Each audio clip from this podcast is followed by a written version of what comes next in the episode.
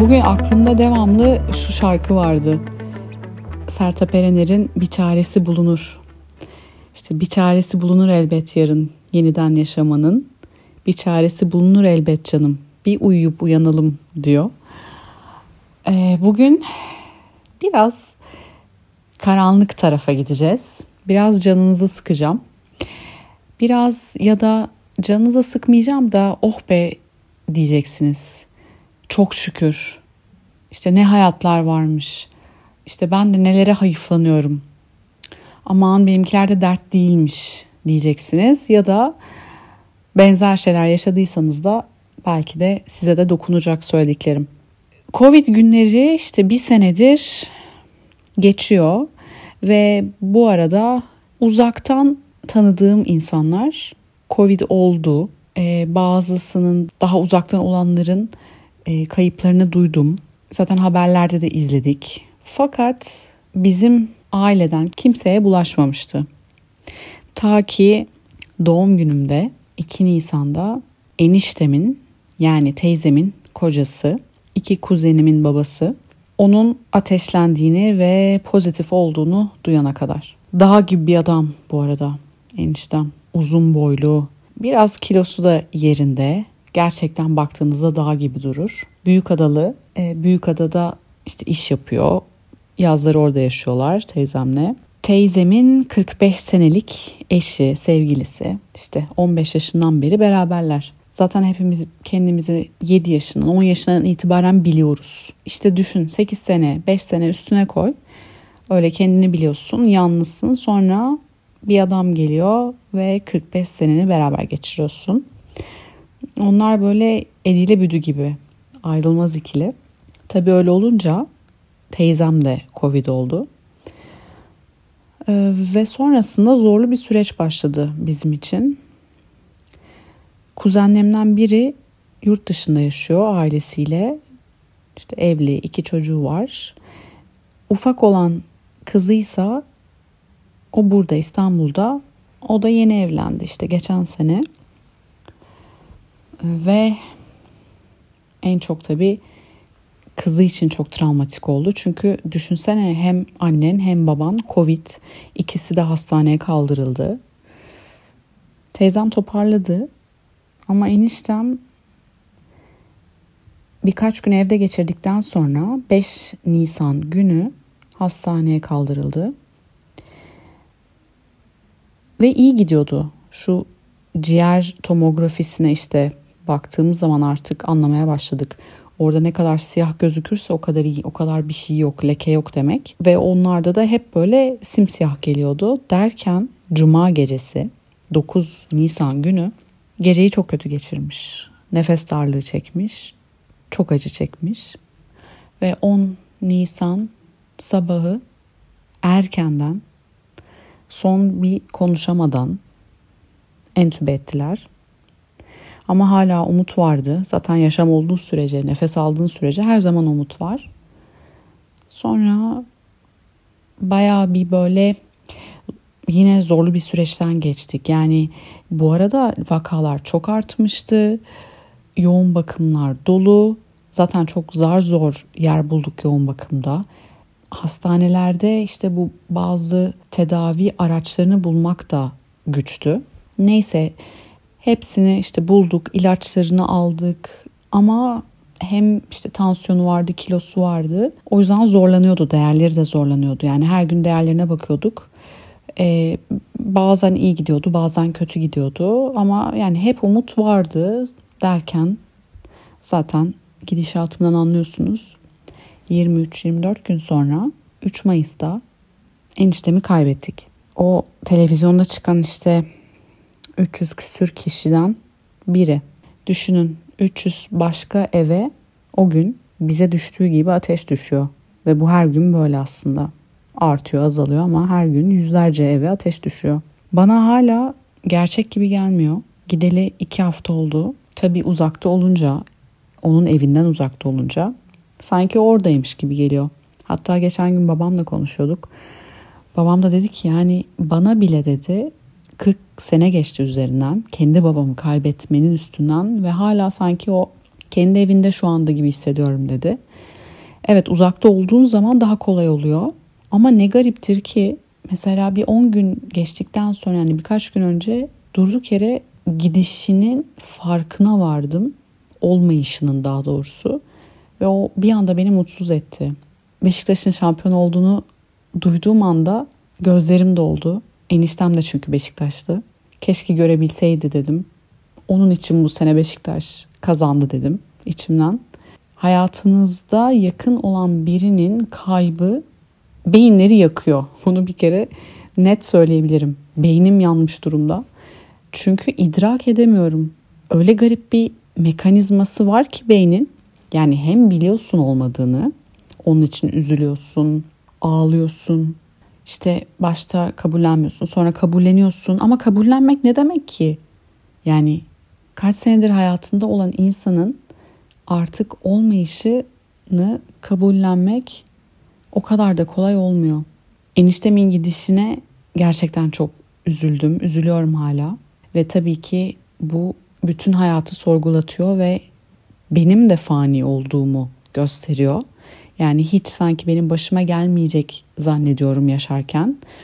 İşte dertler ediniyorum.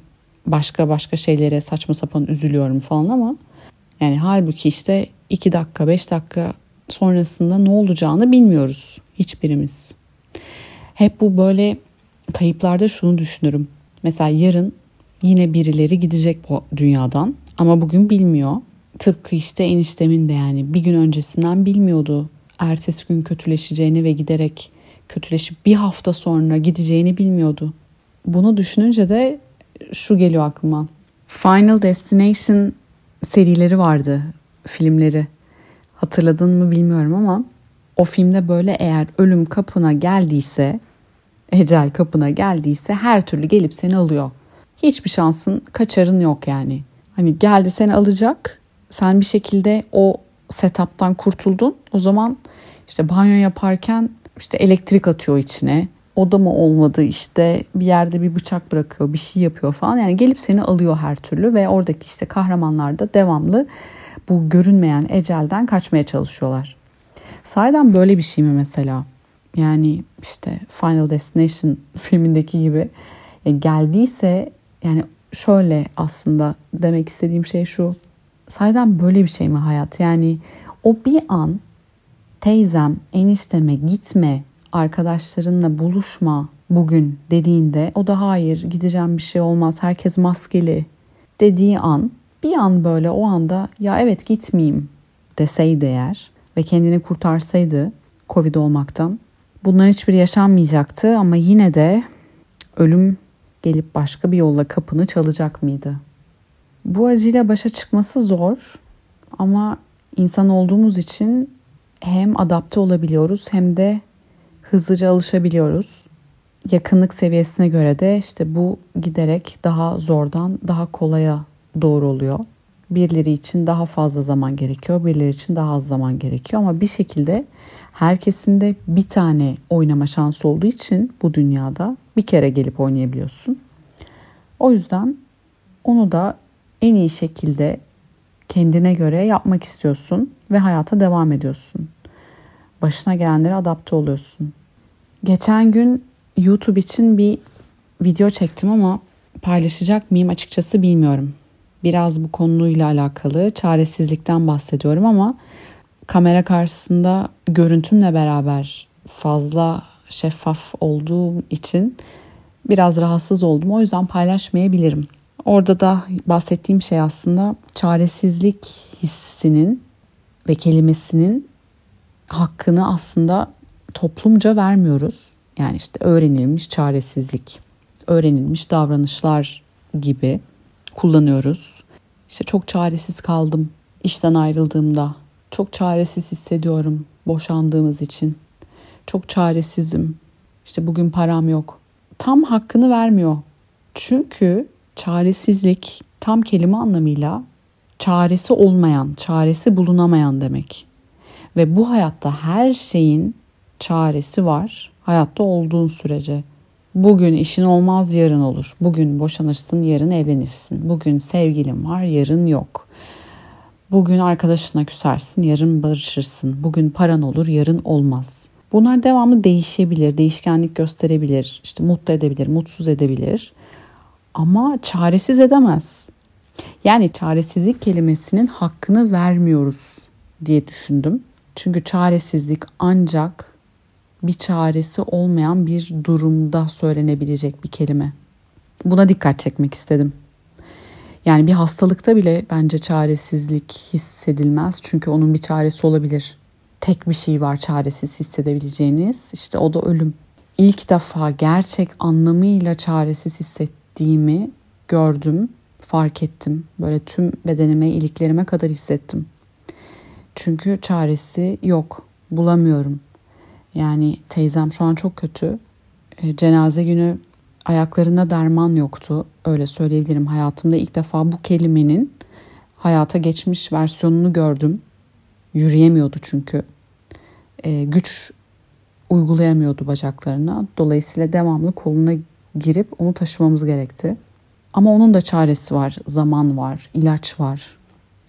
Fakat eniştemin adasına cenaze arabasıyla gelip onu orada toprağa vermemizin çaresi yoktu. O yüzden istedim ki evet bugün biraz içinizi sıkıyorum. Ama bu karanlık gün yarın sizin için aydınlık olsun diye söylüyorum. Hayattayken her şeyin çaresi bulunur. Yeter ki kalp atmaya devam etsin. Hiçbir konuda çaresiz hissetmeyelim. Her şeyin çünkü gerçekten bir çözümü var. Oluyor. Hayat akışında gerçekten bir çözüm bulunuyor. Çok da kafaya takmamak lazım hiçbir şeyi. Bazen bir şeyler olmuyorsa bırakın olmasın. Hayırlısıdır. Hayırlısıysa olsun deyip geçmek çok önemli bence. Bu konuda bir hayır olduğunu düşünmüyorum. Hiçbir ölümde bir hayır yok. Nasıl başa çıkılır bu acıyla? Onu da ilk defa tam anlamıyla deneyimliyorum. Yakınımda olan, genç olan e, birini ilk defa çünkü kaybettim. Yani çok yakınım olmayan arkadaşlarımdan da kayıplar yaşadım. Çevremden, ailemden de yaşadım ama işte daha yaşça büyük işte babaannemi kaybettim. Ama tabii her gün daha sık görüştüğüm biri olunca durumu farklı oluyor ve bu acıyla nasıl başa çıkılır? İşte hep dedikleri gibi zamanla, zamana bırakarak, işte kendini meşgul ederek, arada tabii ki bir anda aklıma bir şey gelip üzüleceğim. Ama alışacağım, adapte olacağım. Darwin abimin söylediği gibi işte adapte olduğumuz sürece zaten e, yaşamaya devam ediyoruz. Hayatta kalmaya devam ediyoruz. Sağ olsun. Doğru söylüyor. Yıkılmıyoruz, ayaktayız. İşte seni öldürmeyen güçlendirir. O da doğru. Gerçekten çok klişe ve bir laf ama e, senelerce insanların e, sırtında işte kolunun içinde taşımasına gerçekten değer bir laf olmuş. Dövmelerin hakkı var yani. Seni öldürmeyen gerçekten seni güçlendiriyor. Evet bu tip olaylar, durumlar insanları kesinlikle güçlendiriyor. Bence de öyle. Sadece işte biraz eksik oluyorsun. Hiçbir şey eskisi gibi olmuyor. Bir gün önce keyifliydik, hep beraberdik ama bir gün sonra her şey değişebiliyor. Evet çok lafta belki şu anda ama gerçek bu. Hani derler ya her gününü son gününmüş gibi yaşa diye. Yani ben şimdi bir gün öncesine gidince tabii ki pek çok keşkem oluyor. Bütün ailede herkes de var aynısı. Ve fark ediyorum ki evet yani işte bir gün önce bir gün sonra ne olacağını bilmiyorsun. Olduktan sonra görüyorsun. O zaman da diyorsun ki ah keşke şöyle yapsaydım, ah keşke böyle yapsaydım. O yüzden gerçekten yaşamanın hakkını vermeli insan ve her günü gerçekten son gün gibi yaşamalı. Bunu derken tabii gidip bungee jumping yapmak falan ondan bahsetmiyorum. Sevdiklerine her gün hatır sormalı, sevdiğini söylemeli, sevdiğini rutinlerini yapmalı, hobilerini, sevdiği şeyleri, sevdiği yemeği yemeli. Ee, ve bunu size söylerken aslında kendime söylüyorum. Hatta şu anda bu podcast'i kapatıp şimdi bizimkileri arayacağım. Çünkü evet yani şimdi yatıyoruz sonra sabah kalktığımızda işte nasıl bir gün olacak bilmiyorsun. O yüzden ne yapman gerekiyorsa kafanda sevdiklerinle alakalı özellikle onları ertelememek lazım. Anlaştık mı? Bugün şu anda beni dinlerken yarın ne olacağını bilmiyorsun. Hayattan kaç kişi kaybolacak, birileri gidecek ve şu anda beni dinlerken en genç yaşındasın şu anda olabileceğin. O yüzden tadını çıkar. Nefes alışının tadını çıkar. Şöyle oh, şükürler olsun de. Ve içini kararttıysam bugün de böyle olsun. İçimi dökmem, biraz boşaltmam gerekiyordu. Bu konu devamlı aklımdaydı. O yüzden varsın bugün de böyle olsun. Nasıl olsa bir yolu bulunur elbet. Bir uyuyup uyanalım. Yarın daha güzel şeyler anlatırım. Dün dünde kalır. Ben yeni şeyler söylerim yarın. Daha pozitif şeyler. Kendine çok iyi bak. Nefesinin keyfini çıkar. Şimdilik hoşça kal.